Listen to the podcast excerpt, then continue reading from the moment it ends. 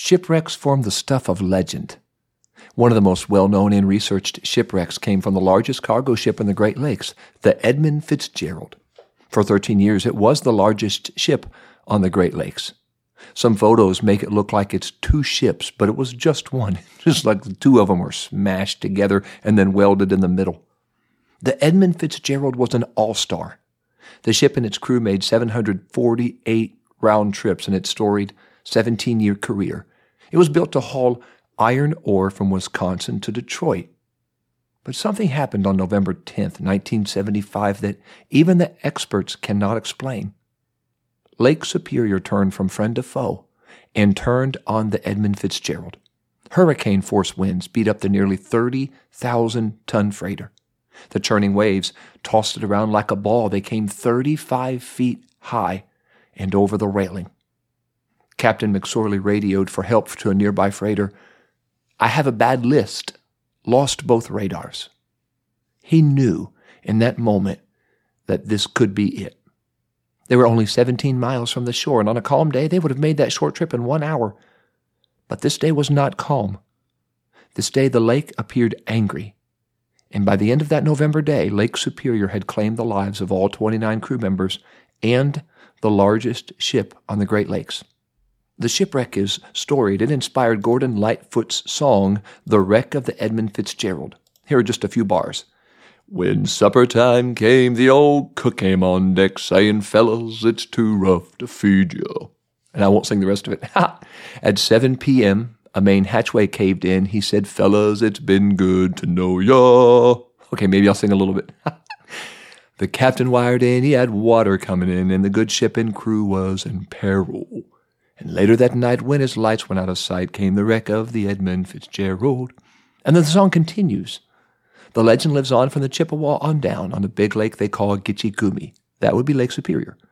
Superior, they said, never gives up her dead when the gales of November come early. That's the shipwreck story of the Edmund Fitzgerald, and it's just the stuff of legend.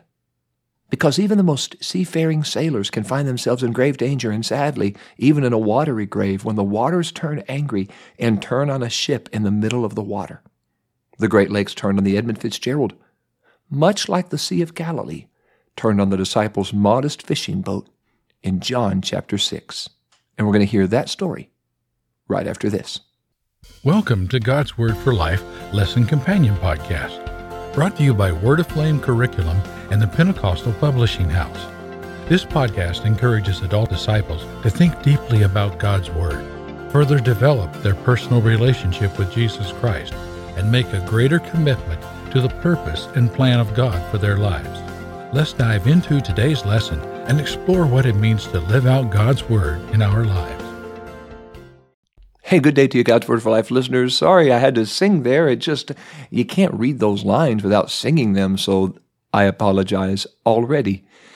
Happy to have you on the podcast. My name is LJ Harry. I'm your host, and you are listening to the God's Word for Life Companion podcast. And today's episode is called Walking on Water. I'm just going to give you a little spoiler alert. Jesus walks on water. Yes, he does. This story is found in John chapter 6, and it's John chapter 6, verse 19 is where we're going to focus. When they, the disciples, had rowed about five and twenty or thirty furlongs, for my friends here in the United States that don't measure anything in furlongs, that's about three or four miles. And for my friends in Canada or anywhere around the world who measures in meters, that's about four and a half to five and a half kilometers. So whenever the disciples had sailed, about 30 furlongs, they saw Jesus walking on the sea and drawing nigh unto the ship, and they were afraid. The disciples had just come to the end of a wonderful, wonder filled day. Jesus had fed a city with a Lunchable, and after he fed their stomachs, he fed their souls. He preached the word to them. The crowd was restless, ready for a Messiah, and they just knew this Jesus was the king they were waiting for. But Jesus slipped out of the crowd into the mountain before they could crown him king.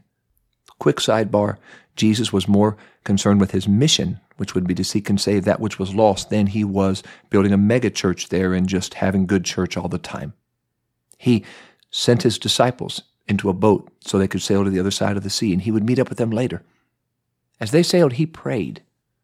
The sun was setting, the moon was beaming, the night was perfect for another calm cruise across the sea. And some of the disciples knew about cruises, a handful were fishermen. Rowing along with no concerns, no cares, already in the middle of the water, halfway there, maybe they would have time to roast a few s'mores before lanterns out. And then, without warning, they found themselves in the middle of a fishing boat, in the middle of the sea, in the middle of a hurricane. In a matter of seconds, they went from calm, moonlit cruise to rowing for their lives. But this was not their first time in danger. As the wind pushed and the sea churned, they thought back to the last time it looked like this time, and they thought, What do we do? What do we do? Oh, I remember. Let's wake Jesus. Jesus will stand up, speak up, the storm will calm down. He did it before, he'll do it again. But this time was not like last time. This time, Jesus was not asleep on the boat with them. He wasn't even on the boat with them. Jesus was on the shore. As we live for God, we will discover God is not formulaic. Here's what that means God does not do everything the same way every time, and that's okay. That just tells us He is God. We are not, and He knows what He's doing even when we don't. Time for our first question. Have you ever been discouraged if God did not answer your prayer exactly as you prayed it? And how did you deal with that discouragement? Because God does not answer prayer the same way every time. Take a look at the stories of how Jesus healed people who were blind in the Bible. Mark chapter 8, Jesus spit on a man's eyes, laid his hands on him, and asked him, Can you see? And he said, Yeah, I can see, but people look like they're trees walking around, which that would be odd. Then Jesus placed his hands on the man's eyes again, and he could see. Mark chapter 10, Bartimaeus coming along and just cried out. Jesus spoke, and he could see.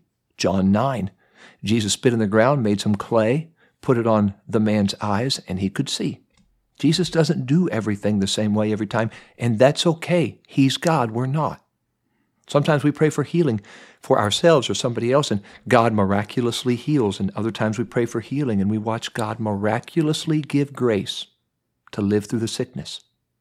When God answers a prayer for somebody down the row from us at church, but He doesn't answer our prayer like we hoped, God is still God and God is still good. He does not love us less and love them more. This time on the Sea of Galilee would have been a great time for an encore of that miracle in Mark 4, but Jesus was a few furlongs away, and your mission today is to use that term in a sentence. So, the officer stops you on the way home from work and says, "You know how fast you're going?" You could say, "I don't know, not quite sure. 400 furlongs an hour." You know what? On second thought, do not do that. As the disciples worked their rescue mission, they were getting nowhere. The fishermen were nervous. The tax collector and physician were really nervous because they saw the fishermen were nervous.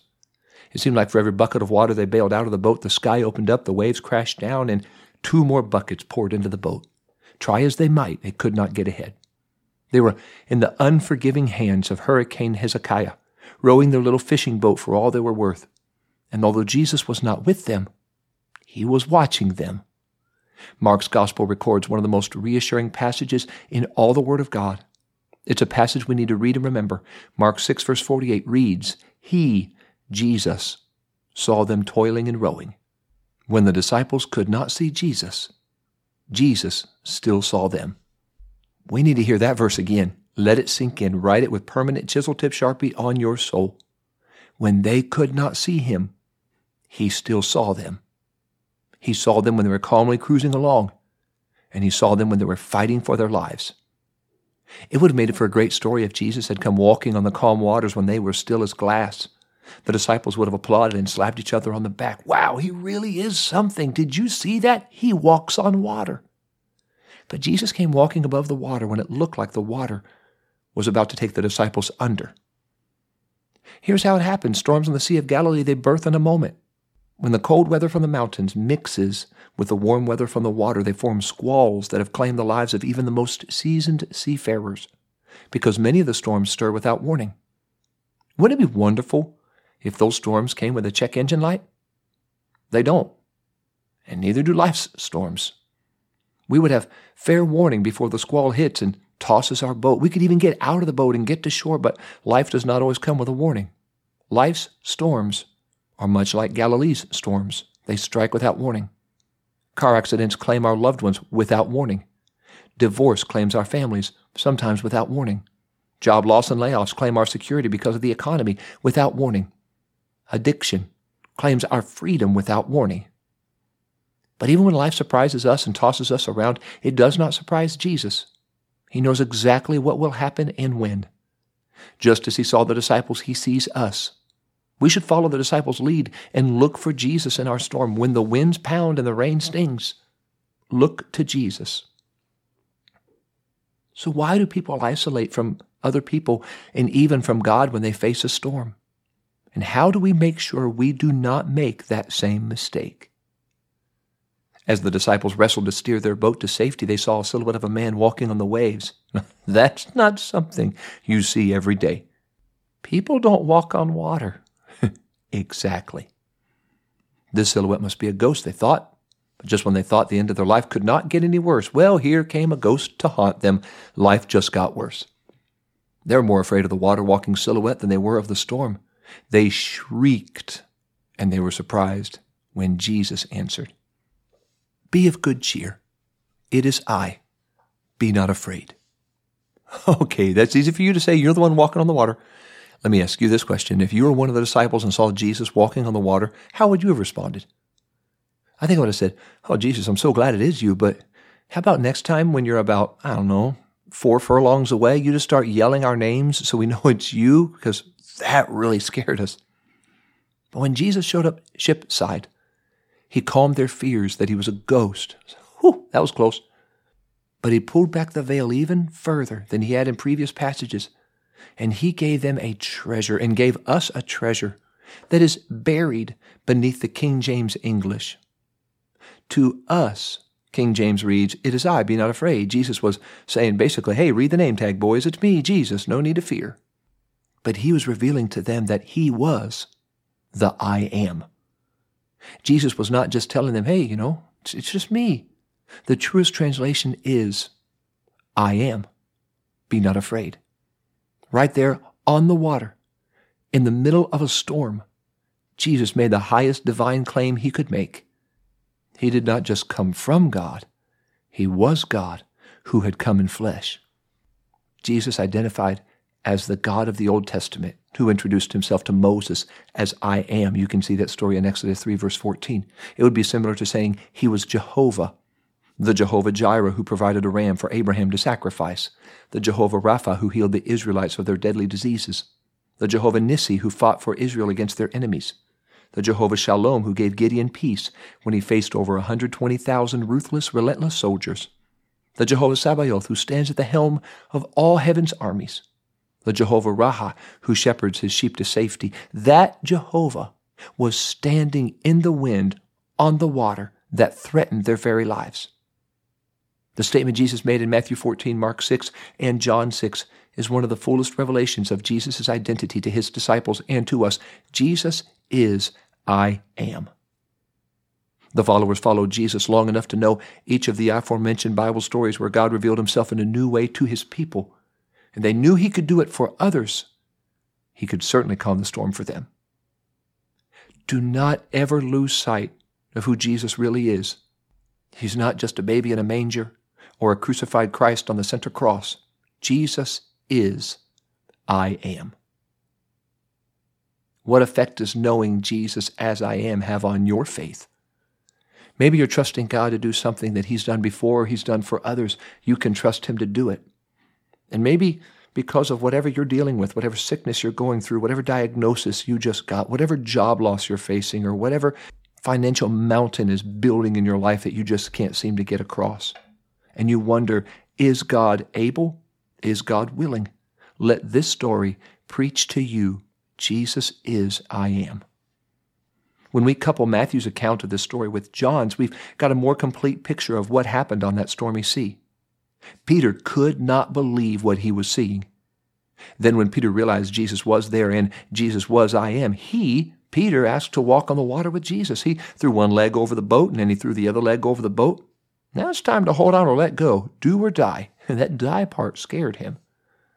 Peter let go of the boat and began to walk on water. He and Jesus, the only two to ever use the sea for a sidewalk, especially in a storm. And we don't know what happened because we don't have the DVR so we can look back. Maybe the thunder clapped or the lightning lit up the sky because keep in mind, it did not stop storming when Jesus was there. But something caught Peter's attention, and he looked away from Jesus just long enough to look around. And suddenly he began to fret and sink. But Jesus reached out and saved him. Then, when they both boarded the boat, the sea calmed, the storm calmed, the wind quieted, the waves stopped churning.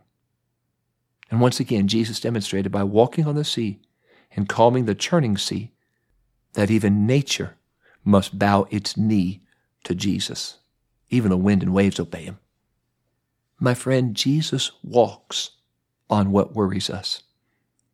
The doctor's diagnosis, the bills we cannot pay, the fear of being forgotten.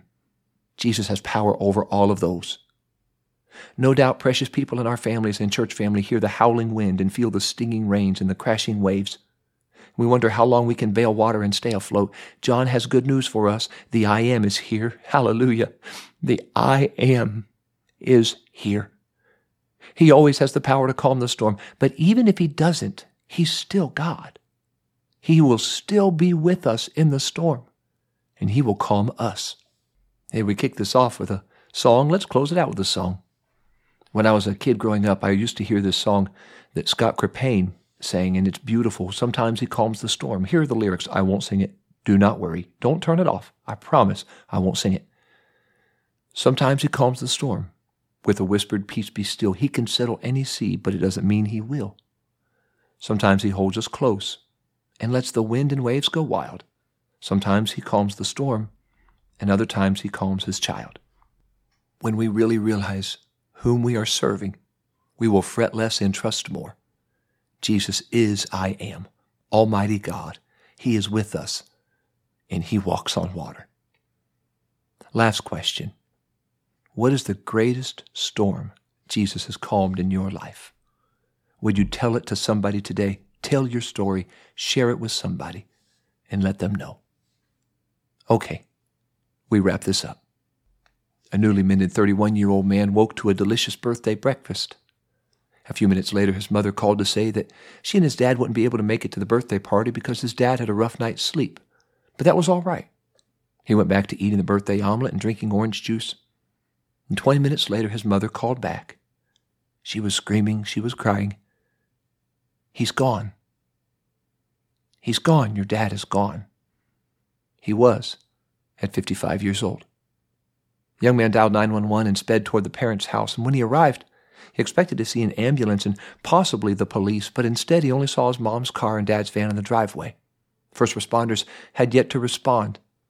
He and his mom worked to pull the dad out of the recliner and onto the floor. with the help of a dispatcher, the young man administered CPR, but there was no response. A few minutes later, he heard sirens, but it was too late. His dad was indeed gone. It was a Sunday morning, and he and his family were reeling from the sudden death that struck without warning. They could not make it to the morning service of the church family because they were meeting with the funeral home, but that same night, he and his family made their way to church because he knew he needed Jesus and the church. Church family surrounded him. Family prayed with them. Those were difficult days, but they would have felt impossible without the presence of God and a praying church. On that dark day and the days following, the young man looked for Jesus in the storm, and he found him. Jesus was standing right there on the very waves that worried and threatened him. I know what you're going through, but whatever it is, don't run from Jesus. Don't shake your fist in his face. Look for him. He will be right there. Look to him. Lean on him. He will hold you and he will hold you up. Slip your hand in his and trust he knows where you are and he'll get you through this storm. Hey, let's pray. Pray for God to help us to seek Him first in life's storms, and then courage to walk where Jesus calls us to walk. Lord, I love you. I trust you.